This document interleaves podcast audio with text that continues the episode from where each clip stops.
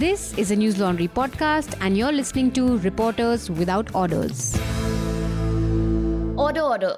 Hello and welcome to Reporters Without Orders, a podcast where we talk about what made news, what didn't, and some things that absolutely shouldn't have. I'm your host Nigdha, and joining us today are three of my colleagues from News Laundry. Uh, you all know Nidhi and Basant. Hello, both of you. Hello. Hello, hello. Namaskar. And also joining us today for the first time ever is Mr. Aditya Vario. Hello, hello. He is a producer at News Laundry. And uh, all three of them actually attended the Republic Day tractor rally yesterday, and that is what we're going to be talking to them about. But before I begin, I want to tell all our new listeners about News Laundry. We are a 100% ad free news platform, and we really need your support to stay afloat. So please do subscribe to us and pay to keep news free. All right, so let's quickly share some bizarre news stories, everyone. Who wants to go first? Nidhi?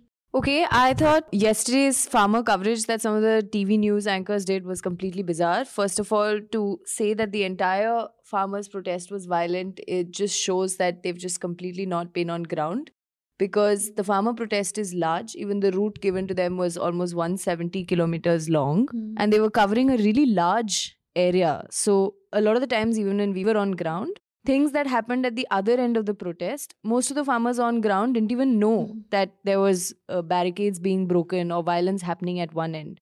But on the other hand, in the evening, when I came back and saw some of the channels showing that the entire farmer protest had turned violent, it just went on to show uh, that some of these anchors had never been on ground. So I found it completely bizarre, but not new, of course, that these anchors showed complete uh, ignorance, apathy, and just terrible reporting that they did through the day. Right, not surprising at all Yeah. from Indian television news, and we'll discuss it in detail later. Uh, Aditya? So, um, India is planning to conduct cow science exams. What? So, basically, this uh, government body called Rashtriya Kamadhenu Ayog has uh, released a 54 page syllabus Ah, yeah. on its website, you know, for the exam that's uh, slated to be held on Feb 25th. And uh, some of the syllabus that basically says that, you know, uh, the cow has like a hump on their back that has the special power to absorb the sun's energy. And that uh, the Indian cow's uh, milk has gold in it, but the Jersey cows, which is a foreign breed, are lazy and good for nothing. And it also like peddles stuff like uh, in, in 1984 when the Bhopal gas tragedy happened, Yeah. Indian households which were coated with cow dung, uh, the members of the family were not affected. And Wow, uh, basically, their intention for this exam is to infuse curiosity about the bovine. Um, and uh, Where yeah, did you find this news, Aditya? where do you think? Take a wild guess. Vice. Yes. Then you must do full disclosure What full Uh, disclosure that you used to work there. I know you used to work at the editorial department, so I Ah, cannot. same be- thing. Disclosure applies. Sure. I used to work at Vice. I was an associate producer and a writer for the brands team, but I had no sway over the editorial. All right, बसंत आप बताइए लेकिन इसमें voice की क्या गलती है गलती तो जो करा रहा है हाँ, उसकी हाँ, बात है I'm it saying should if be. he he should give full disclosure if he's reading out Vice. By the way मेरा जो है वो काफ़ी इंटरेस्टिंग है हालाँकि निधि जी ने जो कहा वो सबसे ज़्यादा विचार है कि जो ग्राउंड पर नहीं थे वो बता रहे थे ग्राउंड पे क्या हो रहा है एक खबर आई थी कुछ दिनों पहले जागरण में हालाँकि जागरण तो उसमें एक जा रांची से खबर है कि पत्नी और प्रेमिका के साथ तीन तीन दिन रहेगा पति। मीन्स एक पुरुष हैं उनको किसी महिला से प्रेम हो गया और उनकी पत्नी थी तो वो अपने प्रेमिका के साथ चले गए फिर विवाद बढ़ा और फिर दोनों पत्नियों ने मिलकर फैसला किया और कि तीन दिन तुम्हारे पास तीन दिन मेरे साथ जो उनकी प्रेमिका है और एक दिन की छुट्टी दी गई है। हालाँकि जागरण जिस तरीके से ये खबर लिखा है तो मुझे बड़ा है मुझे काफ़ी हैरानी हुई हम सबको जर्नलिज्म पढ़ाया जाता है फाइव डब्ल्यू वन एच तो इसमें कौन व्यक्ति है प्रेमिका कौन है प्रे पत्नी कौन है जगह कौन सी है रांची में? हाँ। इसके बारे में कुछ नहीं लिखा गया मतलब कैरेक्टर कौन है इस पूरे फ़िल्म का वो वही नहीं है और पूरी फ़िल्म दे दी गई है। कुछ नहीं। तो खबर कितनी ऑथेंटिक है वो भी हैरान करने वाली है हालाँकि क्योंकि जागरण है तो फिर देखिए यही है विचार इस वीक का। हालाँकि इससे ज़्यादा विचार है कल जो कुछ हुआ और मीडिया ने जिस तरीके से उसको दिखाया Aditya, this is great subject for your next documentary. this is a Vice documentary, not a New Zealand documentary. All right. Uh, so my bizarre news story is actually uh, it requires a trigger warning because it has details of physical violence.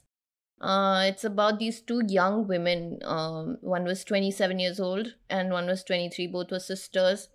They were bludgeoned to death by their parents in Andhra Pradesh's Chittoor district, and this happened on Sunday. And uh, police are suspecting links to the occult so the parents actually, uh, the police said, the police officer who was talking to the Express, I think, said something around the lines of, uh, you know, that the both the husband and wife were delusional. But also, the shocking part is that uh, the father actually uh, is a university professor. He teaches chemistry, and the mother is also highly qualified. And um, they actually told the cops that you know uh, leave when they were you know taking the bodies out of the house uh, they requested the cops to let them stay for another day because the next day the girls would wake up. That's what the parents said.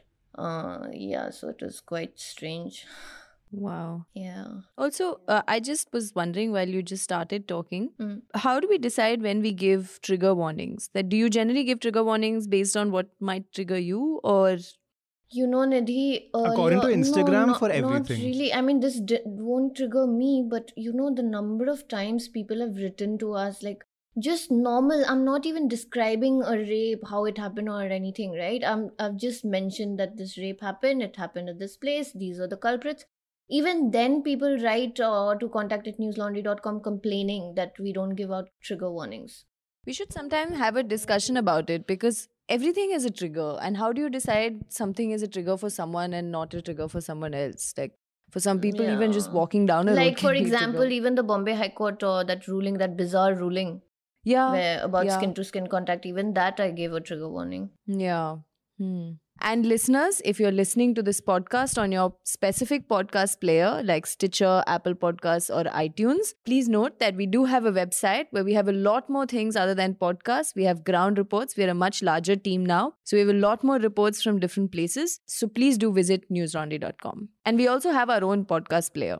All right now coming to our topic of discussion this week uh, before we actually speak to my colleagues i'll give you all a quick brief. Yesterday was a historic day for all of us not only because it was the country's 72nd republic day but also because for the first time you know parallel to the republic day celebrations we saw one of the largest farmer rallies the country has ever seen and uh, it was long planned the tractor rally and the government had tried its best to stop it and um, appeal to the courts even saying that it would cause the nation embarrassment. But it finally happened after the protesters received permission from the delhi police to enter the capital uh, you know through designated routes only after the parade was over at 12 pm uh, now, on the eve of the event, uh, farmer leaders had said that they would, they had promised that they would carry out a peaceful march with, I think, more than a lakh tractors. They also said that there would be around 3,000 volunteers around the designated routes uh, who would make sure that people follow these routes. While the agreement with the police was that, you know, uh, protesters would march from the borders to KMP Expressway and then KGP Expressway, what happened is thousands of protesters from the Singhu border and Gazipur borders changed their route and they moved started moving towards Akshardham. And uh, unfortunately, what had been a peaceful protest for more than two months now, it uh, escalated into violence. And uh, while the prime minister was attending the Republic Day celebrations, watching fighter jets fly by, uh, protesting farmers barged into the capital on their tractors. They broke barricades. Uh, tear gas shells were thrown at them by the police, and they clashed with the police as well. And ultimately, they landed up at the Red Fort. And uh, by evening yesterday, at least one person had died. And uh, farm leaders who had promised their march would be peaceful, they sadly lost control and uh, they began distancing themselves uh, from the violence and uh, they appealed to the protesters to return to the borders where their campsites were. Now, the farmer leaders are claiming that the violence was stoked actually by the government and outside elements, you know, to delegitimize their protest. And today, Delhi police has said that over 300 of its personnel they were injured during the clashes yesterday, and uh, they detained around 200 protesters uh, for rioting, damaging public property, and attacking its personnel. So far, 22 FIRs have been registered, and um, at least 10 farm leaders have found their names in the, these FIRs, and uh, that includes Yogendra Yadav and Rakesh Tiket. Now, Nidhi Basant and Aditya, who were on the ground yesterday, will tell us everything about what went down, what they saw. Nidhi, when you reached there, I think uh, you left at 6 in the morning? No, we left around uh, 7, 7.30. Okay. So what was the mood like when you guys reached in the morning? And you know how it changed if you can talk about it. So i have to say that it took us very long first of all to get to the protest site. All of the routes most of the routes were barricaded. Police wasn't allowing traffic to move towards the protest but somehow we managed to uh, get guidance from a local auto driver who then guided us through the lanes inside. And we reached the protest site i think only by 9 so we were 9 9:30 i think and um, on ground, when we reached, the tractor rally had already begun. I think the barricades at Singhu border were broken around 7:45, a little before the flag was hoisted at Rajpath. Hmm and it's also we have to remember that the instructions that they agreed on was that they would only start their tractor rally after the official parade at Rajpath. Yeah. But yeah. the rally had already begun much earlier in the morning, and they started moving towards uh, towards the the procession started moving, and then they collided with the police again after they crossed the Nangloi Bridge, which is the Sanjay Gandhi Transport Nagar. And from there, they were supposed to take a right to move towards Bavana Road, which is the GT Hmm. Karnal Road. But Hmm. instead, they wanted to push forward and move straight ahead towards ISBT Road, which is where Kashmiri Gate and Majnu Ka Tila, and we cross all of that. And that's Hmm. the road that then leads them to Red Fort. So you were at the Singhu border. Hmm. So you're saying protesters who were at the Singhu border, they started going towards the Red Fort. So they had to follow a route, and that route takes them over the Nangloi Bridge. And from Hmm. there is where the turning point is. So either you move towards GT Karnal Road or you go towards Delhi. So this is a huge procession, right? And they they moved slowly. So at 7:45, after the barricades were broken at Singhu, they started moving. At around nine, they reached the Sanjay Gandhi Transport Nagar area, which is when they started clashing with the police. And after some time, they they were just the police were outnumbered by the protesters, and they hmm. sort of moved apart and decided to allow the protesters to move towards Delhi because also by then I think barricades had been broken in Tikri. News was coming in that it was also happening at Gazipur. And uh, there seemed to be a certain consensus that they would all move towards Red Fort. So it started happening. But I also have to point out that when we were at Singhu border in the morning around 9:30, 10 and talking to local protesters there, we were receiving information on social media that tear gas shelling had happened at Sanjay Gandhi Transport Nagar and that people were saying they'll move towards Red Fort. But on ground Hmm. at that point, say about 100 200 meters away from the main protest site, protesters were still asking to maintain peace. They were still saying that, you know, we'd follow the route designated by the government. And even when we were on the way, so we reached uh, Sanjay Gandhi Transport Nagar a little after tear gas shelling. This was around, uh, I think, 11.30. By 11.30, 12, we reached Cross Nangloi Bridge. And uh, there also they said that, so there, there were also a lot of protesters just following the procession, right? It's not that Yeah. they understand the geography of Delhi in such a way that they know they have to take a right or left. Yeah, they just know that there's a They're just march, we have to following, follow everybody's the just following the person in ahead, front of them. Exactly. So that Yeah. was also happening a lot of the times. That some of them were just following, even though they wanted to take the designated route. Mm. They were also frantically trying to uh, look for any sort of word from the farm leaders. Like the one, we, the someone we were sitting with in the car, he was constantly checking online whether there was any press conference held, whether any of the farm leaders have said anything. So there, there was all. It was completely chaotic. Which is why, like, it was surprising to also see news anchors say the entire farmer protest was, you know, sort of conspiring to go against the designated route. And it was a section of the protest. And Right. that had to be made very clear because it's a, it's geographically, it's an extremely huge protest. There's Yeah. no way of coordinating it. Exactly. I mean, uh, even inside a single, pro, a Singhu uh, site, it's not like every protester knows what the leader is saying. Yeah, It's exactly. so huge. Y- Once you go there, the exp- it's so expansive that the the l- lowest, the people at the lowest rung will be like, हाँ ठीक है मुझे जो मेरा मतलब मेरा colleague बोलेगा that I'll follow. Uh, it's not like they know what is coming from the top down. Aditya, you were also with Nidhi at the Singhu border. I believe the last time you went there was with Meghnad, isn't it? Yeah, Aditya, how many times have you been there with us now?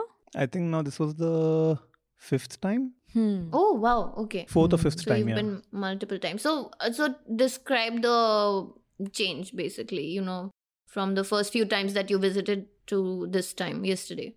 the geography changes like every time you go there. Like the first time Nidhi and I went there, it was like very sparse and it was fairly like you know um, less crowded. It was sort of more organized, not more organized, but it was like you could you could make your way through. But Mhm. now it's like so thick, and uh, because of the there's there's a period of rains, it's gotten a little dirtier as well.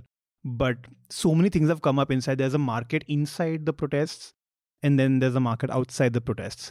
At one point, there was a museum. There's like a there's like a school slash library slash like an exhibition where they can put up posters and paintings and right. the uh, books like you can just chill and um, you know have like rest basically there's like dozens of langars throughout the stretch of singhu uh, same goes for gazipur although it's not as expansive. i've only Hmm. been there once but singhu is just that it they just keep on adding the scale keeps going up and up Tell me something, Aditya. I was I just wanted to know, like when you went yesterday in the morning to uh, the Singhu border, was there a lot of confusion? Did it? I mean, because I I thought maybe you know the leaders would have uh, must have updated them about the route to take, or you know all these uh, instructions must have been given. Not really. I think uh, when we reached, the tractor procession has, had already started, and we weren't really aware of what had happened at uh, like Sanjay Gandhi Transport Nagar.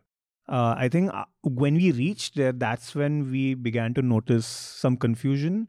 Um, and I think we had sat in some press car of uh, that we had found. We had hit, hitchhiked basically, and um, you know even they were just following the procession when we reached Right. there we lis- the police refused to speak to us there was a lot of police barricade by the way like a i think it was rf There was RAF, which is the Rapid Action Force, Yeah. and Delhi Police. i think uh, and there was a special commissioner also who had come This and we is had the same him special commissioner who had made the press conference on Sunday and said that farmers will be allowed to go. This is Dipendra Pathak, and he works for intelligence. He's special commissioner I Delhi see. Intelligence. He had arrived there to talk to the farmer leaders. I mean, you also have to understand it's five farm, five main farmer leaders and forty-one other farmer leaders talking to thousands of protesters. Hmm, So to imagine that every protester would have understood and is going to abide by it yeah, along yeah, with the fact that they have not just been protesting two months, some of them have been protesting for eight to nine months. I mean, they arrived at Delhi and they've been getting covered on TV uh, for the last two months. But before this, in Punjab, there were massive protests, and many of them have been part of Rail Roko protests and all the other protests, the that started in Nakabandis. September, right? No, I it mean, the started laws in were passed June. in The September. ordinances were placed in June. Uh huh. So since then, Yeah. all right. बसंत जी जी हाँ आप Ghazipur border पे थे वहां पे क्या mood था आप जी। जब कब पहुंचे कितने बजे पहुंचे फिर क्या हुआ गाजीपुर में देखिए अ, हम लोग पच्चीस की रात को भी थे छ- साढ़े चार बजे तक। हम्म, और उस वक्त अ, लगभग सारे लोग तैयार दिख रहे थे। आसपास में कुछ लोग ये भी बात कर रहे थे कि हम जो रूट दिया गया था पुलिस द्वारा और उनके नेताओं द्वारा बातचीत के बाद उस हम्म। रूट पे नहीं जाएँगे। अच्छा। लेकिन ऐसा लग रहा था कि बा- किसान नेता संभाल लेंगे और जो रूट तय है उसी पे जाएँगे। हम्म, सुबह अ, हम मैं स- आठ बजे करीब में वहाँ पहुँच गया तो नौ बजे वहाँ पे तिरंगा फहराया गया राष्ट्रगान अ, गाकर। उसके बाद कम से कम बीस से तीस नेताओं ने ये अपील किया कि जो रूट हमें मिला है हम उसी पर जाएँगे। हम्म, हम हंगामा नहीं करेंगे हम बवाल नहीं करेंगे। दुनिया भर की निगाहें हमारे प्रोटेस्ट पे टिकी हुई है। हम्म, ये पूरा अपील किया गया। 11 बजे प्रोटेस्ट निकलना था। बार बार ये कहा जा रहा था कि राजपथ में हमारे भाई यानी सेना के जवान प्रोटेस्ट वो मार्च कर रहे हैं। उनका खत्म हो जाएगा उसके बाद हम अपना ट्रैक्टर परेड शुरू करेंगे। अच्छा हम्म, दस पचपन में पहला ट्रैक्टर निकला वो जो डेजिग्नेटेड रूट था उधर निकलने के लिए। हम्म, दूसरा जो ट्रैक्टर आया वो अपना रूट चेंज कर लिया। अच्छा। और दिल्ली की तरफ़ पुलिस की तैयारी बस इतनी भर थी कि एक कंटेनर लगा के पुलिस ने छोड़ दिया था और पाँच छह बैरिकेड रखे हुए थे। हम्म, प्रोटेस्टर ने बैरिकेड को उठा के फेंक दिया नाले में। नाला है बिल्कुल बगल में बड़ा सा। और उसके बाद जो कंटेनर था उसको हटाने लगे। तो राकेश टिकैत जो भारतीय किसान यूनियन के प्रवक्ता हैं और बड़े लीडर हैं उन पे भी आज एफआईआर हो गया है दिल्ली पुलिस ने किया है। तो राकेश टिकैत ने काफ़ी कोशिश की कि प्रोटेस्टर को दिल्ली जाने से रोका जाए। हम्म, उनके साथ भी धक्का मुक्की हुई और आखिरकार प्रोटेस्टर नहीं माने और कंटेनर को हटा के साइड कर दिया और ट्रैक्टर दिल्ली के लिए जो अक्षरधाम वाला रोड है उस पर निकल गए। हम्म, कम से कम बैक टू बैक जो लगभग जितने ट्रैक्टर थे वो निकलने लगे दिल्ली की तरफ़। दिल्ली पुलिस की तैयारी बिल्कुल ही नहीं थी। उनको पता होना चाहिए मतलब जो एक अ, मैंने अपने रिपोर्ट में डायरी रिपोर्टर डायरी में भी लिखा है कि आपने जब देखा है कि हरियाणा की पुलिस इतनी तैयारी की थी हम्म तभी अ, प्रदर्शनकारी नहीं माने। तो एक कंटेनर लगा के और चार पाँच बैरिकेड रखे आप निश्चिंत थे। वहाँ पे वो निकले और फिर अक्षरधाम होते हुए सराय काले खां पहुँचे? रास्ते में कहीं कहीं कहीं भी पुलिस ने उन्हें नहीं रोका। अच्छा। सराय काले खां से आईटीओ की तरफ़ घूमे। हम्म। बीच में एक जगह बैरिकेड लगा हुआ था आईपी एक्सटेंशन मेट्रो स्टेशन के हम्म। पास। लेकिन वहाँ भी पुलिस ने एक रास्ता रोका हुआ था दूसरा रास्ता खुला था। तो उस रास्ते पे चलते हुए वो लोग आईटीओ पहुँच गए मतलब पुलिस मुख्यालय के बिल्कुल जी, सामने जी, जी। जो दिल्ली पुलिस हेडक्वार्टर का मुख्यालय आईटीओ पे। ये कितने बजे के करीब था बसंत? यहाँ पे किसान पहुँच गए थे बारह बजे। तो आप भी पहुँच गए थे उनके साथ तब तक? हाँ मैं गाजीपुर से उनके साथ ही ट्रेवल कर रहा था। जी। तो ये एक जो आईटीओ पे डेथ हुई I mean according to news reports वो ट्रैक्टर उलट गया और उनकी मौत हो गई। जी जी। ले, लेकिन फार्मर्स बोल रहे हैं कि फायरिंग में उनकी डेथ हुई। जी तो जी। वो कब हुआ कैसे हुआ उसके बारे में जरा बता तो अ, वहीं मैं उस पर आ रहा था। तो जो अ, गा- आ- अगर आईटीओ को जिसने भी देखा होगा वहाँ पे चार अ, जो अ, चा एक विकास मार्ग विकास मार्ग है जो ल- आता है लक्ष्मी नगर से। हम्म एक लाल किला जाने वाला बहादुर शाह ज़फ़र मार्ग है और वहीं रास्ता इधर राजपथ की तरफ़ आता है। तो किसान विकास मार्ग से आए जो लक्ष्मी नगर से आता है और वो अ, जाने की कोशिश करने लगे राजपथ की तरफ़। जी। वहाँ से राजपथ सिर्फ़ एक किलोमीटर दूर है सुप्रीम कोर्ट के बिल्कुल पीछे। तो वहाँ तिलक ब्रिज एक जगह है बिल्कुल फ्लाईओवर जस्ट बिल्कुल सुप्रीम कोर्ट के सामने। वहाँ पे पुलिस काफ़ी संख्या में तैनात थी और प्रोटेस्टर को उधर जाने के मतलब राजपथ की तरफ़ जाने से रोक दिया गया। और वहाँ पे पहली बार पुलिस और उसमें कुछ अर्धसैनिक बल के जवान थे। दोनों लोग सामने आ गए और। पहली बार प्रोटेस्टर और पुलिस के बीच पत्थरबाजी हुई और पुलिस ने टीयर गैस छोड़ना शुरू कर दिया। राइट। विका, विकास मार्ग पे लंबे मतलब काफ़ी एक डेढ़ किलोमीटर तक ट्रैक्टर लग गया हुआ था जाम हो चुका था। तो फिर पुलिस जब आगे आई तो पुलिस ने अटैक कर किसानों पर अटैक किया और किसान अपना ट्रैक्टर छोड़ के भाग गए। और अच्छा। उस दौरान लगातार टीयर गैस चल रहे थे हम्म। किसान इधर से पत्थर फेंक रहे थे। हम्म, जैसे किसान अंदर गए पीछे ट्रैक्टर छोड़ के तो पुलिस के कुछ लोगों ने ट्रैक्टर को तोड़ना शुरू कर दिया। 20 से 25 ट्रैक्टर को नुकसान पहुँचा हुआ तब तक सीनियर अधिकारी आए उन्होंने कहा कि ट्रैक्टर मत तोड़ो फिर हम्म। वो लोग शांत हो गए। पुलिस निश्चिंत हो गई थी कि अब तो प्रोटेस्टर पीछे चले गए। तब तक प्रोटेस्टर ने तैयारी करके फिर अटैक कर दिया। और उस दौरान कई पुलिस के जवानों पे भी अ, कुछ लोगों ने तलवारें भी भाजी कुछ लोगों ने लाठी भी मारे। वो बिल्कुल सिचुएशन बिल्कुल लग रहा था कि एकदम टेंस हो गया। फिर अच्छा, पुलिस ने उनको दोबारा खदेड़ा। इस दौरान टीयर गैस लगातार चल रहे थे। पुलिस दूर से ट्रैक्टर के अंदर टीयर गैस फेंक रही थी। और फिर क्या हुआ? कुछ किसान नौजवान किसानों ने बदलाव किया और वो पुलिस हेडक्वार्टर से पीछे से होते हुए उस रोड पर पहुँच गए बहादुर शाह ज़फ़र मार्ग पे जो दूसरा रोड है हम्म, जो लाल किले के लिए जाता है। और उनके हाथ में लाठी डंटर कुछ के पास तलवार थे। उन लोगों ने पुलिस को उस साइड से अटैक किया। अच्छा। अब पुलिस उधर अटैक करने वालों से उलझने लगी। तब तक इधर जो ट्रैक्टर खड़े हुए थे इनको मौका मिला और दो ट्रैक्टर वालों ने ट्रैक्टर स्टार्ट किया। और पंजाब के अगर आप किसानों के आंदोलन को देखेंगी तो पुलिस को हटाने के लिए वो लोग क्या करते हैं कि ट्रैक्टर को बिल्कुल रफ्तार में चलाएँगे हम्म, और उसमें किसी को मारते नहीं है दर जल्दी। जी। अगर जिसने भी पंजाब के किसानों का आंदोलन देखा होगा वो इस बात से परिचित होंगे कि पुलिस को हटाने के लिए और बैरिकेड को तोड़ने के लिए लोग ट्रैक्टर बिल्कुल रफ्तार में लाते हैं। ऐसा लगेगा कि आपको मार देंगे लेकिन आपके आगे से खींच के लेके चले जाएँगे। जी। ऐसा माहौल क्रिएट हो जाता है कि पुलिस और बाकी लोगों पे भय क्रिएट हो हम्म, क्या हम्म, हम्म, ड्रिफ्ट करते हैं क्या वो बिल्कुल वो लोग आगे से घुमा के सीधे फास्ट एंड फ्यूरियस हाँ, जैसे ड्रिफ्ट हाँ, करते हैं अच्छा। बिल्कुल आपके सामने से खींच के लेके चले जाएँगे। अब जब उन्होंने ट्रैक्टर घुमाना शुरू किया और किसी को उस वक्त मतलब किसी भी पुलिसकर्मी को नुकसान नहीं हुआ ट्रैक्टर से पत्रकारों को भी नुकसान नहीं हुआ लेकिन वो ऐसे ट्रैक्टर चला रहे थे कि पुलिस भय में आ गई पुलिस बैक में चली गई और फिर किसान निकल गए लाल किला की तरफ़। कई ट्रैक्टर को पुलिस ने पंचर कर दिया था। जहाँ तक रही आपने डेथ वाली बात उस वक्त मैं बिल्कुल सेंटर में चला गया था जहाँ पे ये पुलिस और प्रदर्शनकारियों के बीच क्लैश हो रहा था और एक दूसरे को मार रहे थे। बिल्कुल मैं सेंटर में खड़ा था। तो उस वक्त मुझे पता नहीं चल पाया। थोड़ी देर बाद जब मैं लाल किला की तरफ़ बढ़ गया तब पता चला। शाम को जब लौटा तो मैंने आई टी ओ पे वो लोग अब डेड बॉडी को रख के प्रोटेस्ट कर रहे थे। तो उस वक्त मुझे पता चला कि जो किसान है उधम सिंह नगर एक जिला पड़ता है उत्तराखंड में। वहाँ के बिलासपुर के रहने वाले हैं। और जो किसानों का कहना था कि वो आ रहे थे और पुलिस का पुलिस का ये टीयर गैस लगा और उनकी उनका संतुलन खराब हो गया और गिर गए। पुलिस का कहना है कि वो स्टंट कर रहे थे ट्रैक्टर तेज चला रहे थे उसमें मौत हुई। एक वीडियो आया सीसीटीवी से जी। उसमें अ, मैंने स्लो करके देखा तो वो ट्रैक्टर लेके आ रहे हैं एक पुलिसकर्मी बैरिकेड को उसके आगे कर देते हैं। और जैसे ट्रैक्टर रफ्तार में बैरिकेड आगे जाता है बैलेंस बिगड़ता है और ट्रैक्टर बिल्कुल दो बार पलट जाता है। हालाँकि उनकी डेथ हो गई और गाजीपुर में उनको याद भी किया गया। तो ये पूरा रहा। फिर वहाँ से गाजीपुर यहाँ से आईटीओ से किसान लाल किला चले गए हम्म। और फिर लाल किला पे जब लाल किला पे गए आईटीओ से तब वहाँ पे लाल किला में ऑलरेडी किसान घुस चुके थे? बिल्कुल। जी। यहाँ से किसान गए जब मतलब अ, बिल्कुल जब पुलिस पीछे हट गई और किसान बढ़ने लगे तो हम भी उनके साथ साथ इंडिया के लाल किला के लिए निकले। तब तक खबर आई कि लाल किला पे अ, जो वो वाला हिस्सा इसको लेकर भी बहुत ज़्यादा बहुत सारी फेंक खबरें आई कि भारत का झंडा हटा दिया हम्म, गया और हम्म। अपना झंडा लगा दिया गया। एक लाल किला में दो हिस्सा एक तो मेन जहाँ सबसे ऊपर भारत का झंडा हर वक्त लहराता रहता है हम्म, और एक दूसरा हिस्सा है जहाँ पे प्रधानमंत्री पंद्रह अगस्त को झंडा फहराते हैं। वो खाली रहता है। तो किसानों ने वहाँ पे निशान साहिब जो कि जो भी गुरुद्वारे में गया होगा लंगर खाने उसने वो झंडा ज़रूर देखा होगा। जहाँ भी सिख समुदाय के लोग अपना लंगर लगाते हैं तो निशान साहिब का ही झंडा वहाँ पे होता है। तो एक वो झंडा और एक किसान यूनियन का झंडा पहले लगाया। और हज़ारों की संख्या में वो लोग उस वाले हिस्से में चल, चले गए थे जहाँ प्रधानमंत्री झंडा फहराते हैं और अंदर तोड़ फोड़ भी हुई। आप पुलिस के लोग लाल किला के सामने अगर जिसने भी लाल किला देखा होगा तो एक बड़ा सा गड्ढा है जहाँ कहा जाता है कि राजा अपनी सुरक्षा के लिए उसमें पानी वानी रखा करते थे कि दूसरी तरफ़ ना जाए। उसमें कुछ अर्धसैनिक बल के जवान गिरे थे। तो वहाँ पे काफ़ी बवाल चल रहा था। वहाँ पत्रकारों को भी काफ़ी नुकसान किया नुकसान हुआ पत्रकारों का। उनका कैमरा फोड़ दिया गया। जी जी जी। कैमरा तोड़ दिया गया मोबाइल फोड़ दिया गया। हम इतने इतना भय का माहौल क्रिएट किया गया।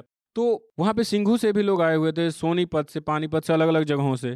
तो लाल किला पे जो हुआ वो काफ़ी हैरान करने वाला था। जी। और कुछ धीरे धीरे किसान जाने लगे। आधे घंटे तक प्रदर्शनकारी उस जगह पे रहे लगभग चार से पाँच हज़ार की संख्या में थे। आधे घंटे बाद पुलिस ने उनको वहाँ से भगा दिया। जब पुलिस उनको भगा रही थी तभी पुलिस और प्रदर्शनकारियों के बीच क्लैश हुआ और कुछ पुलिसकर्मी घायल भी हुए कुछ प्रदर्शनकारियों को भी चोट लगी। खून से लथपथ वो बाहर निकल रहे थे। पुलिसकर्मी जो थे वो एंबुलेंस से बाहर गए।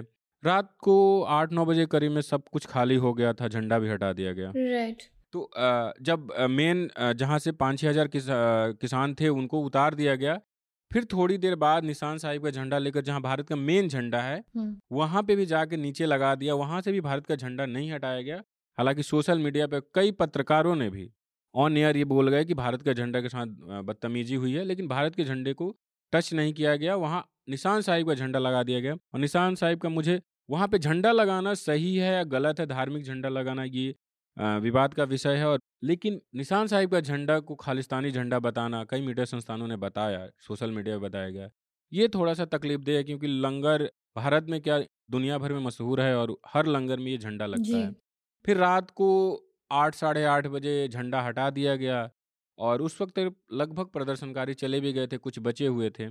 तो ये स्थिति रही पूरे दिन की। Right Nidhi coming back to you I mean you been covering the protest since they began and you spoken to multiple farmer union leaders right Initially, I mean, the protest went on for so long with so many people, and it seemed really under control. It was all peaceful, you know, Um, it seemed like the protesters had full faith in their leaders. How did that change suddenly? Because uh, they've been appealing from the very beginning, uh, you know, that you have to make sure that the, the protest has to be peaceful, we have to follow the routes, and etc. etc.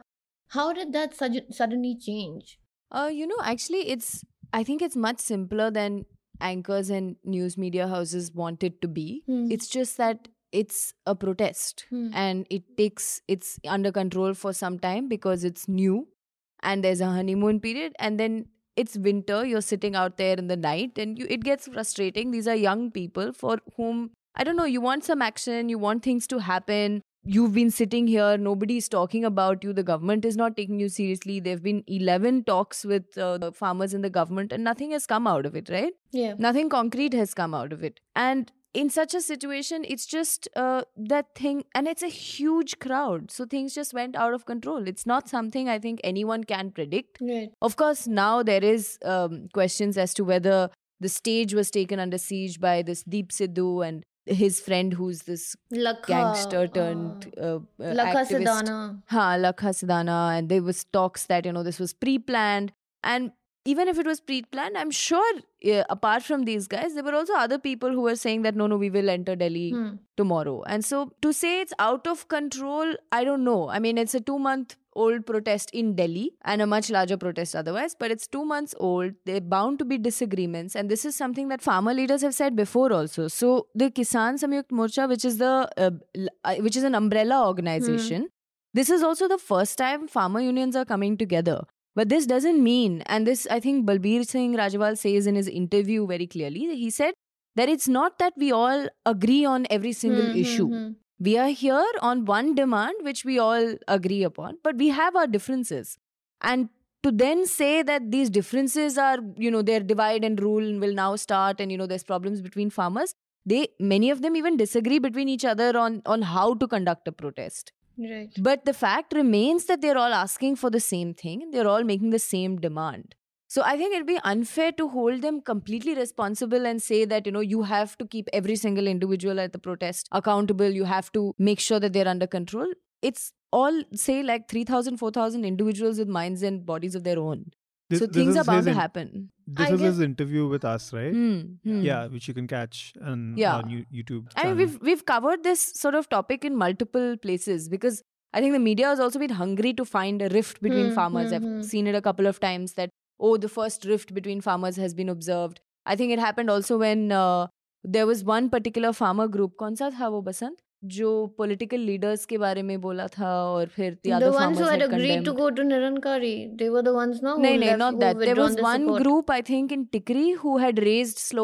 Political leaders like Sharjeel हाँ Ugrahan and the other farmer leaders condemned it but even in that time while news media tried to portray that oh there a rift between farmers and now they divided farmer leaders made it clear that Yes, we disagree on the fact that we are not taking names of political activists here because then we can't fight everybody's fight.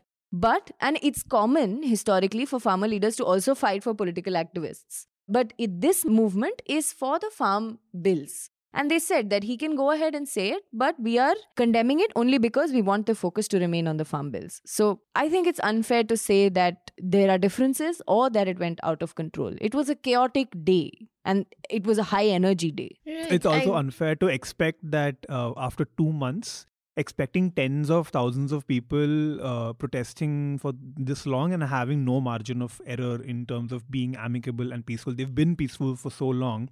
So it was probably you know yeah and not just that actually i mean uh, it's very simple. I mean all these months they were in one place not moving. And suddenly when you have to move thousands of thousands of people logistically also it's i mean it's not possible yeah to tempers are running high and complete law whatnot and order But I do think that it's important to also say that what happened yesterday was it was not nice that some somebody, Yeah. be it the police or anyone, got injured. They shouldn't have been beaten up that way. None of that is right. This is no justification that what happened yesterday was okay. That sort of violence should be condemned. But we also saw a lot of tweets that you know this loses the you know the co- the protest loses credibility. Mhm. that is also a little bizarre like because one group got violent. Now you're saying this support that you had given for 2 months and like spoken about in support of for last 2 months that the farm bills itself are okay because now one group got violent on one day. For me that was also bizarre. There were a lot of like senior centrist journalists who went on twitter and said that oh look they've got violent but and i saw this excellent tweet by someone who said when will we stop telling the pro- uh, oppressed Sen, how I to think. protest and not Yeah. ask the oppressors to to do Hmm. to undo what they're doing Right. you know and i think that's also important to remember right now right कल मैं लाल किले पर था तो मैं एक बुज़ुर्ग किसान से ऐसे ही पूछा कि आप लोग लाल किला आ गए और हिंसा हो गई Hmm. तो उन्होंने कहा कि एक बात बताएँ उनका कोट है बिल्कुल कि एक बात बताएँ हम दो महीने से दिल्ली में हैं इतनी ठंड है चार दिन बारिश हुई लगातार आप माइनस में चार डिग्री पाँच डिग्री टेम्परेचर हो जा रहा है हमारे साठ से ज़्यादा लोग मर गए. तब ना मीडिया को खाया ख्याल आया और ना ही दूसरे लोगों को आज जब प्रोटेस्ट यहाँ आ गया है. हिंसा हुई गलत हुआ हम उसको हम उसकी आलोचना करते हैं हम हिंसा नहीं करना चाहते थे. लेकिन जब हमारे साठ लोगों की डेथ हो गई हम डेढ़ दो महीने से एक ही जगह पे बैठे हुए हैं हम लोग किसान हैं खुली हवा में घूमने वाले लोग हैं आते जाते हैं खेत में काम करते हैं हमारे लोग घर में हैं हम ठंडी खुले आसमान के नीचे सो रहे हैं हमारा हमारे पास घर है तब तो किसी ने नहीं बोला तब तो किसी ने ये नहीं कहा कि किसानों की बात सुन लेनी चाहिए सरकार को. और आज जब मतलब इससे बड़े बड़े प्रदर्शन के दौरान दंगे हुए हैं फिर भी हम जो भी कल कुछ हुआ निधि ने जैसे कहा कि हम जस्टिफाई नहीं कर सकते कि जो हुआ वो सही हुआ. लेकिन अ, कल जब एक छोटा चंक जो प्रदर्शनकारी किसान थे उसमें अग्रेसिव हुआ और वो आप देखिए आईटीओ पे हिंसा करने वाले 200 से 300 लोग थे हिंसा जो कर रहे थे। लाल किला में काफ़ी लोग थे। जी। उसके बाद आप सवाल उठा रहे हैं। सवाल उठाना वाजिब है लेकिन सबसे बड़ा मैंने अपने अ, जो हमने आज एक रिपोर्टर डायरी लिखी उसमें छह सवाल किए हैं जिसके जवाब होने चाहिए। जी। पहला सवाल यही था कि गणतंत्र दिवस था कल रिपब्लिक डे था। भारत में सबसे ज़्यादा इम्पोर्टेंट दिन। आप मेट्रो में जाएँगे तो तीन जगह पे चेक इन हो रही है। हम्म, हम्म, लेकिन क्या जो जाँच एजेंसियाँ हैं उनको पता नहीं चल पाया कि वो दिल्ली में एंटर करेंगे और लाल किला आएँगे? जी जो जी। उनको रूट दिया गया वो रूट छोड़ रहे हैं। क्या जाँच एजेंसियों के पास हम्म। इनपुट नहीं था? पुलिस की कोई तैयारी बिल्कुल नहीं थी। आप मैं आपको कह रहा हूँ की गाजीपुर से लेकर आईटीओ के बीच कहीं भी किसानों को रोका तक नहीं गया। हम्म, ठीक? आप देखिए जामिया में एक प्रोटेस्ट होता है तो उनको रोकने के लिए जो ये जुलेना है वहाँ तक तीन बैरिकेडिंग कर दी जाती जी है। जी जी। उसके बाद बीते एक साल के अंदर में दिल्ली में तीन बड़े मतलब दो बहुत बड़े हादसे हो गए। एक में तिरपन लोगों की जान गई। लास्ट में भी वो भी छब्बीस जनवरी के आसपास फरवरी में राइट्स हुआ था। और अभी एक साल उसके पूरे भी नहीं हो रहे हैं कि इतने सारे लोग दिल्ली में आते हैं और इस तरीके की स्थिति बन जाती है। इसके लिए कोई जिम्मेदार है कि नहीं? मतलब कोई ज़िम्मेदारी किसी की नहीं बन रही है। पुलिस अ, सारा कुछ किसान उस वक्त कह दिया गया किसानों ने गलती की। आप किसान से बात तो कर सकते थे उनको समझा तो सकते थे। इससे पहले भी प्रदर्शन हुए हैं समझाया गया है। ज़िम्मेदारी तय नहीं हो पा रही है। सीधे अब देखिए कल से मीडिया चला रहा है। अभी आज से एक ठीक एक साल पहले सुधीर चौधरी शाहीन बाग गए हुए थे मेरे फेसबुक हिस्ट्री में आया था। जी जी। आज वो लाल किला पहुँचे हुए हैं शायद नौ बजे उनका शो आएगा और वो ट्विटर पे चला रहे हैं। लाल किला हमारा है। हम्म, कौन मतलब किसानों ने भी नहीं कहा कि लाल किला उनका है? जो भी एक छोटा सा चंक था जो वहाँ आया फिर भी आके ये भी हम कह रहे हैं कि उसको जस्टिफाई नहीं कर हाँ, सकते। हम्म, लेकिन एक साल के अंदर दिल्ली में दो बड़े हादसे हो जा रहे हैं। हम्म, वे दिल्ली राजधानी में हम्म, किसी की ज़िम्मेदारी बनती है कि नहीं? जी जी। ये भी एक बड़ा सवाल होना चाहिए कोई नहीं पूछ रहा लेकिन पूछा जाना चाहिए कि कोई तो रिस्पॉन्सिबल है। इनपुट फेल हो रहा है किसके पास इनपुट जाता है? रिस्पॉन्सिबल है यार प्रोटेस्ट क्यों कर रहे हो तुम? हाँ, Protester आने वाले समय में protester स्थिति होगी। मैं अभी निधि जी से बात कर रहा था कि लाल किला लाल किला कह रहे हैं। जंतर मंतर एक समय हुआ करता था जो प्रोटेस्ट का सबसे बड़ा स्पेस हुआ करता था। हम्म, वहाँ से प्रोटेस्ट को लगभग खत्म कर दिया गया। सीए के समय क्या हुआ राइट्स हुए प्रोटेस्ट खत्म हो गया डिमांड पे कोई चर्चा नहीं हुई। अग, अभी किसान आंदोलन चल रहा है। आप जाएँगी अलग अलग राज्यों में लखनऊ की अगर हम बात करें तो पहले विधानसभा के बिल्कुल सामने एक स्पेस हुआ करता था प्रोटेस्ट करने के लिए। अब उसको ले जाके गोमती नदी के किनारे कर दिया गया लक्ष्मण मैदान के पास। अब प्रोटेस्ट करने का क्या मतलब है? आप बैठ के तीन महीने तक बैठे रहें कोई सुन कोई सुनना भी किसी को सुनना भी तो चाहिए। अगर आप विधानसभा के बाहर प्रोटेस्ट करेंगे आपके मुख्यमंत्री आएँगे मंत्री आएँगे उनको घेरेंगे तभी तो कोई सुनेगा। लगता है आने वाले समय में भारत में प्रदर्शन करने की स्थिति नहीं रहेगी। और आपको एक मतलब आखिरी में एक चीज़ जोड़ आपने अपना स्टोरी आइडिया दे दिया। बार बार जब भी भारत बंद का कॉल होता है उसके शाम को सुधीर चौधरी एक शो करते हैं। दो बार तो मैं ही देख चुका हूँ कि भारत में अब अ, इंडिया में अब वो वक्त खत्म हो गया कि कि भारत बंद होगा। और वो उन वो उन शहरों की तस्वीरें दिखाते हैं जहाँ पे सब कुछ फ्रीली चला। अभी किसान आंदोलन के समय भी यही स्थिति हुई थी। तो एक तरीके से पर्सनली मतलब मुझे मेरी जो समझ है उससे लगता है कि आने वाले समय में प्रदर्शन को भी और आंदोलन को भी इरिलेवेंट करने की कोशिश जैसे विपक्ष को एक तरीके से कर दिया गया हम्म, इंडिया हम्म, में हम्म, वैसे ही किसान आंदोलन को भी और प्रदर्शन को भी इरिलेवेंट गैर ज़रूरी बनाने की कोशिश जारी है। जी I just want to add something, Snigdha. yeah It was noteworthy yesterday because whenever we've been to Singu, it's a huge contingent there. Okay, Mm. there's the CRPF, there's the CISF, there's BSF, Yeah. there's Delhi Police. It's massive. But for some reason, I felt Mm. that on the route that we took from Singu all the way to Red Huh. Fort, you would have thought that for such a large protest, there would be a lot more police officers, there'd be a lot more security personnel. Hmm. But surprisingly, it wasn't that huge. So when the police are saying that, you know, we were outnumbered and we couldn't do anything and we showed a lot of restraint, which to be fair to them, they did. right They did show a lot Hmm, of restraint, but it's worthy asking why they showed a lot of restraint because this narrative is now useful to the government. uh-huh Right? To dismiss and discredit the protest by saying, and now there will be a series of FIRs and a series of Mhm. arrests and probably more UAPAs coming to us. But uh, I just found it a little bizarre that I don't know if were the police underprepared because they also it's they also foresaw this because in a meeting the police did raise red flags saying that it's possible that the protest might get derailed. It's possible they might come. I'm not taking any blame off the farmers or anyone, any eh, or the section of farmers that went towards Delhi, but I do think it was interesting to see that was the police underprepared or did they not expect this to happen? I don't know. I mean, to be honest, when I when we went there, the amount of police that we saw is paper thin. Yeah. Like last time when I went there, it looked like they were preparing for a war. Like it was Gurpurab, and uh, they they had literally had like battalions. You know, you see those films. They had they taken over a side of the road, and you had seen like these three, four like groups of policemen in formation, ready with riot gear and everything, and that was like not present at all at the Singhu border, which normally you see or normally you It would is have bit expected peculiar, in such course. a uh, Okay, especially i mean i'm sure they they must have thought about the just the size of this uh, rally. I mean so many lakhs of tractors and god knows how many thousands of people. So yeah i mean that is a very valid question too. I mean like nidhi said um, you know not taking away the blame or putting the blame on any one particular side but uh, it is a very valid question to ask I mean, I'm just I'm just The wondering if the if the farmers were Muslim, you know, it would Hmm. have been an entirely different situation because we all saw how CA went, and there was a much smaller group and a huge uh, number of policemen deployed to like you know disperse them, tear gas, and we saw what happened at Daryaganj. We saw what happened to kids at the protest. There were literally Hmm. chappals lying on the ground after the Darya Daryaganj protest was dispersed there was blood on the ground and it, it was it was that that scene will never go out of my head so to imagine that the police showed so much restraint yesterday it's suspicious. it's sad but it's suspicious Huh, huh, I get it. Aditya, what was it like shooting at the Red Fort when all of this was going down? Like if uh, if you saw like groups of Delhiites were standing on the road and some were throwing flowers and some were cheering the parade on and like hey welcome to Delhi and all that. So that way I think Delhiites were very welcoming and warm to the protest Hmm. as compared to how the uh, events unfolded. That was an interesting sight to see yeah it was very heartwarming the people were just So lined up the initially entire you're route. saying it was a completely different mood and then that just quickly changed. No, so we, uh, Snikta, we reached uh, Delhi uh, much after the flag was hoisted. So that's what also happened to a Ah, lot of protesters from Singhu. A bunch of them had reached the Red Fort when the flag was hoisted. And then a huge number of people also were just traveling from Singhu. And they uh, turned back uh, halfway And, yeah, and when they then heard that okay, the flag is hoisted, the situation is calmed down, they returned back to the protest site. They just started taking a U-turn.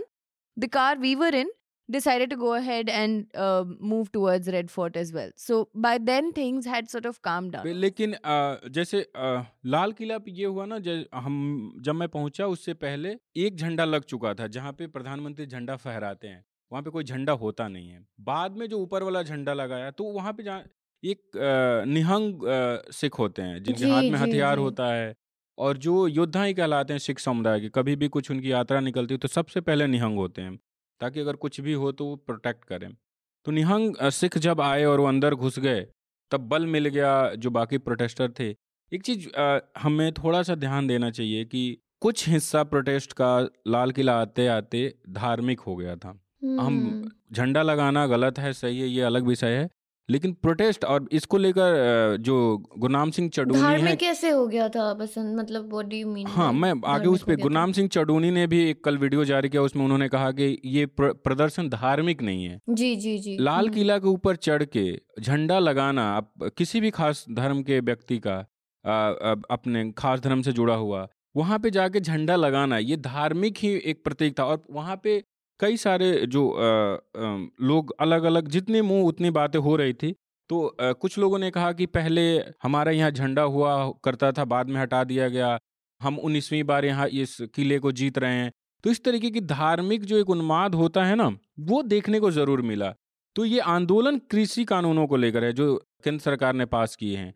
और एक। हिस्सा ज़रूर ऐसा कहा जाना चाहिए और हमने देखा भी कि क्या मतलब है आप सिख समुदाय से जुड़ा हुआ झंडा ले जाकर वहाँ लगाएँ ये धर्म की हम्म, धर्म हम्म, को लेकर तो हम्म। प्रदर्शन था नहीं पूरा प्रदर्शन हम्म। कृषि कानूनों को लेकर है तो ये हम्म। भी एक गड़बड़ी हुई कि मतलब हाँ मतलब अगर सारे कृषि को रिप्रेजेंट कर रहे हो तो फिर किसान आंदोलन का झंडा लगता वही हाँ एक कम्युनिटी का झंडा हम्म। एक धर्म का झंडा लगाना थोड़ा सा सवालों के तो घेरे में अगर, अगर कोई और सिंबॉलिक फ्लैग होता वो लगा सकते this is not my opinion but a lot of other people their argument because a lot of people were saying this right criticising the fact that you know a flag associated with a religion was hoisted the other argument was that you know what about the tableau from Uttar Pradesh which had Ram Mandir Sorry, I think it was in UP. If I'm not wrong, I saw a picture of the BJP flag higher than the national flag. So what about all that? These were the questions, like you know, that were being raised um,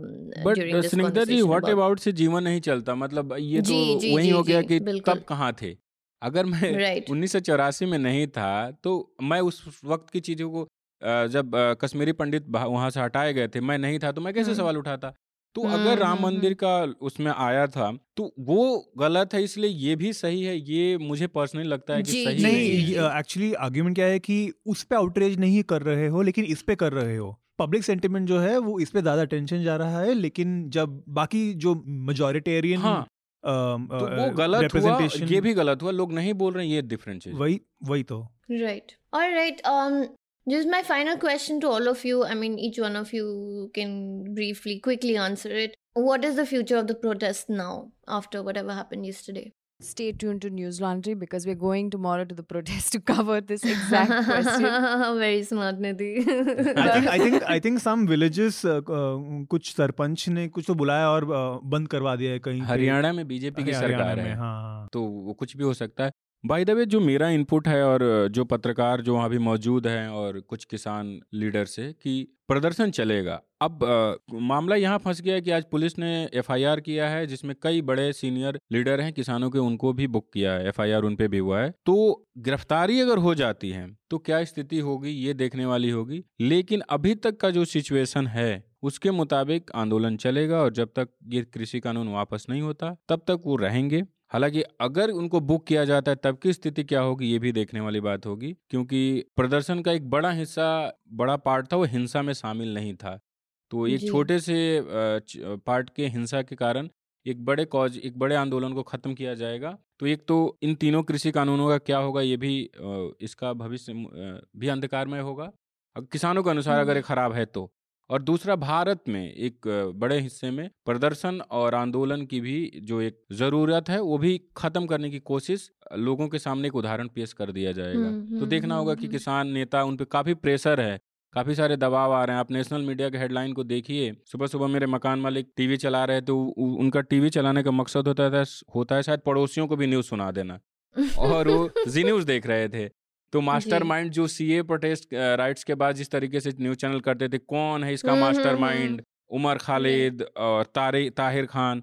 वैसे ही अब master ढूँढने की कोशिश हो रही तो काफ़ी pressure है सोशल मीडिया पे भी काफ़ी प्रेशर बन रहा है। देखते हैं वो लोग कैसे इस इन चीज़ों से निकलते हैं। या सुधीर ने डीएनए टेस्ट। आज सुधीर चौधरी पहुँचे हुए हैं लाल किला हमारा है और जो अर्धसैनिक बल के जवान उनके साथ तस्वीरें लेकर डाली ये नहीं कहेंगे किसान हमारा है वो नहीं कहेंगे। Also I think the protest so far has had an excellent leadership like the leadership has been very clear about what they wanted they given out strong messages they engage with government in a, uh assertive but dignified uh, manner and a rebellious manner to know what would happen to the protest if they manage to uh, i don't know take the leaders into custody would be interesting to watch because will the protest then sustain? Will it start you know some threads are already coming loose. There are i mean today i think two farm leaders backed out from the movement altogether. Yeah, yeah. so uh, there are some like it's going to happen now because there's going to be so many narratives but will the leaders succumb to the different narratives what will happen to them or will they be shut down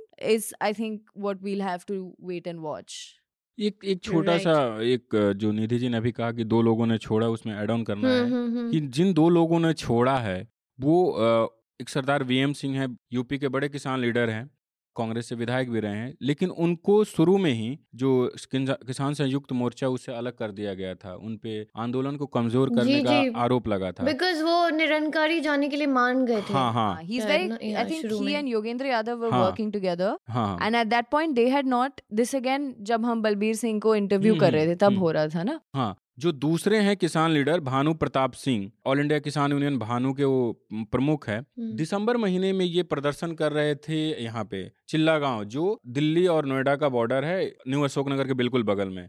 ये राजनाथ सिंह से मिले जो रक्षा मंत्री हैं भारत के और इन्होंने border को खाली कर दिया था। तब भी एएनआई समेत कई मीडिया संस्थानों ने खबर चलाई थी कि किसानों ने प्रदर्शन वापस लिया। तो ये स्थिति है अब देखिए आज फिर से खबर चलने लगी कि किसानों में दो फाड़ ये ऑलरेडी हम्म। किसान यूनियन ने इनको जो एक हटा दिया जो एक बड़ा छाता है और जिसके नीचे इतने सारे किसान यूनियन है हम्म। उन्होंने इनको अलग कर दिया था हम्म, और इनकी. कोई उसमें ना ये सरकार से बातचीत में किसानों के साथ शामिल थे तो ये कैसे अपने आप को अलग कर रही हैं एक में कर रही हैं ये बड़ा सवाल है All right. I think that brings us to the end of uh, today's discussions. Uh, listeners, bringing you reports like this, uh, requires not just time and hard work that uh, you know our reporters put in but also resources. And as you know like i told you before news laundry is 100% free of advertisements. And that is because we believe that in order to bring you ground realities like this we can't depend on advertisers or sponsors you know. Everybody has their own vested interests. So that's why we count only on people like you who know why keeping media independent is important so please do support us in our endeavor to bring you free and fair news. Please go to our website, check out all the stuff we do, and hit that subscribe button. आपने Yeah. वो कहा ना कि बिना किसी के अ, मदद से हम लोग चलते हैं तो ये इसलिए भी ज़रूरी है कि जब किसान और भारत का जो भी आवाज़ उठाने वाला है प्रद- प्रदर्शन वही करता है जो पीड़ित होता है मैक्सिमम टाइम यही होता है किसी चीज़ से परेशान होता है तो उनकी आवाज़ 26 नवंबर से अ, मैं और निधि जी लगातार रिपोर्ट कर रहे हैं बीच बीच में आदित्य भी एंट्री मारते हैं लेकिन 26 नवंबर से न्यूज़ लॉन्ड्री पे हमारे जो भी दर्शक रीडर सुन जो भी हमारे श्रोता सुन रहे हैं वो ज़रूर देखे होंगे कि जिस दिन किसान दिल्ली में आए उससे एक दिन पहले से सिंगू बॉर्डर पे मैं था दूसरे दिन जिस दिन किसान एंटर किए उस दिन निधि निधि जी और हम थे।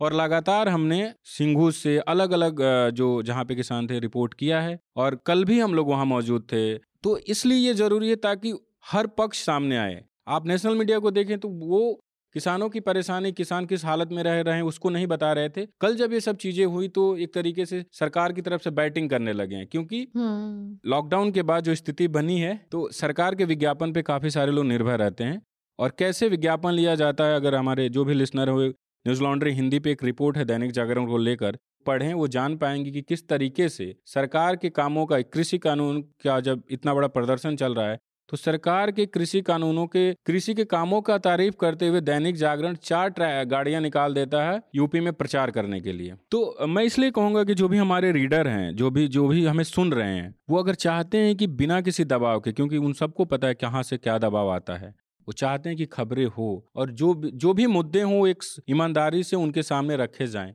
तो मुझे लगता है कि न्यूज़ लॉन्ड्री और जो भी अ, ऐसे संस्थान हैं जो स्वतंत्र मीडिया है उनको समर्थन दें न्यूज़ लॉन्ड्री को अ, समर्थन दें ताकि ज़्यादा से ज़्यादा हम ग्राउंड पे रहें क्योंकि आपने जैसे बताया कि ग्राउंड पे जाने के लिए रिसोर्स की ज़रूरत पड़ती है All right. Thank you, Basant. Um, let's hear some recommendations. Aditya, you want to go first? Uh, yeah, I'm I'm gonna pull off a nerd move, and I'm gonna suggest an anime to watch. It's called Attack on Titan. Um, Which he was watching in office also, by the way. no, no, that's That was not, not that that. was not. No, no, no. That only comes out on um, Mondays.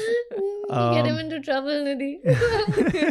Do- ha, so I'm going to suggest um, Attack on Titan. It's the fourth season and the final season. Um, it's not too long, so I think if you just want to binge on something that's very exciting and has got themes of war and um, politics and just the general human condition of it is uh, kind of depressing, uh, but uh, the action sequences are amazing and you'll fall in love with the characters and season 4 is going to upend all your assumptions that you will make until season 3 so i'm going to suggest attack on titan All right. Thank you, Aditya. Nidhi. Uh, I also am going to suggest something to watch. I really, and maybe a lot of people have watched already. I really liked uh, Is Love Enough, Sir? Yeah, the Netflix movie. It was uh, oh, yeah. just Such a such good a, nice watch and so refreshing and uh, it would have been so easy for them to sort of sexualize or or bring in a very strange dynamic between them because they're shooting in one household man and woman who are clearly attracted to each other but what a beautiful movie and i also loved tilotima shom which is amazing मुझे इस film का जो and है जब वो नाम लेके है यार बसंत स्पॉइल मत करो यार और इसके अलावा मत करो ऐसे। आपने अगर फ़िल्म देखी होगी करीब करीब करीब करीब सिग्नल सिंगल उसका हाँ. जो आखिरी सीन है कि जूठा पानी हम्म। पी लें हाँ. वो मतलब प्रेम को एक्सप्रेस करने का जो तरीका है ना मुझे बहुत पसंद आया इन दो डायरेक्टरों का सीख लिया ने बसंत हाँ मतलब वही की कई बार ये सिगरेट ना पिए लेकिन कई बार आप जिस लड़की को पसंद करते हैं उसका सिगरेट लेके पीना चाहें तो वो सब ना प्रेम को प्रेजेंट करने का बड़ा अच्छा तरीका फ़िल्मों में दिखाया आप जाता है। आप प्रैक्टिस से बोल रहे हैं। अनुभव बोलता है। बसंत आपका रिकमेंडेशन बताइए। हाँ। मेरा है कि मैंने आज एक रिपोर्टर डायरी लिखी है और निधि जी ने भी एक रिपोर्टर डायरी लिखी है गाजीपुर में क्या हुआ गाजीपुर से लाल किला के बीच और निधि जी ने सिंघू से लाल किला के बीच का पूरा सफ़र लिखा है तो उसको पढ़ें मैं और फिर आप जान जाएँगे कि कैसे क्या क्या हुआ तो मेरा रिकमेंडेशन यही होगा Awesome. Thank you so much, Basant. And my recommendation this week, of course, is uh, uh, on the farmer protest section on our website. And um, the other recommendation is this short article on The Guardian. It's called Holocaust Stories Must Be Told, but their popularity is deeply uncomfortable. Uh, so, yeah, those are my recommendations. And if you liked what you heard, please do rate our podcast on iTunes or whatever platform you tuned into. We also have a bunch of other podcasts like Hafta of an Awesome, Daily Dose, better the rating, more the reach, and that means more subscribers, and that in turn means better content. और अगर ये podcast आपको पसंद आए तो अपने दोस्तों रिश्तेदारों में साझा करें अपने सोशल मीडिया पे साझा करें व्हाट्सएप पे भी साझा करें सिर्फ मीम साझा ना करें ताकि हम ज्यादा से ज्यादा लोगों तक पहुंच सकें Yes, and also we're very eager to hear your feedback, so please do write to us at contact at newslaundry.com with reporters without orders in the subject line. Uh, you can also leave your comments on our social media handles. And with that, this podcast is adjourned. Thank you and see you next week. Thank Bye. you. Thank you. Bye. All the News Laundry podcasts are available on Stitcher, iTunes, and any other podcast platform. Please subscribe to News Laundry. Help us keep news independent. To catch all our podcasts on news, pop culture, current affairs, and sport, visit newslaundry.com. Follow us on Facebook, Twitter, and Instagram, and subscribe to our YouTube channel.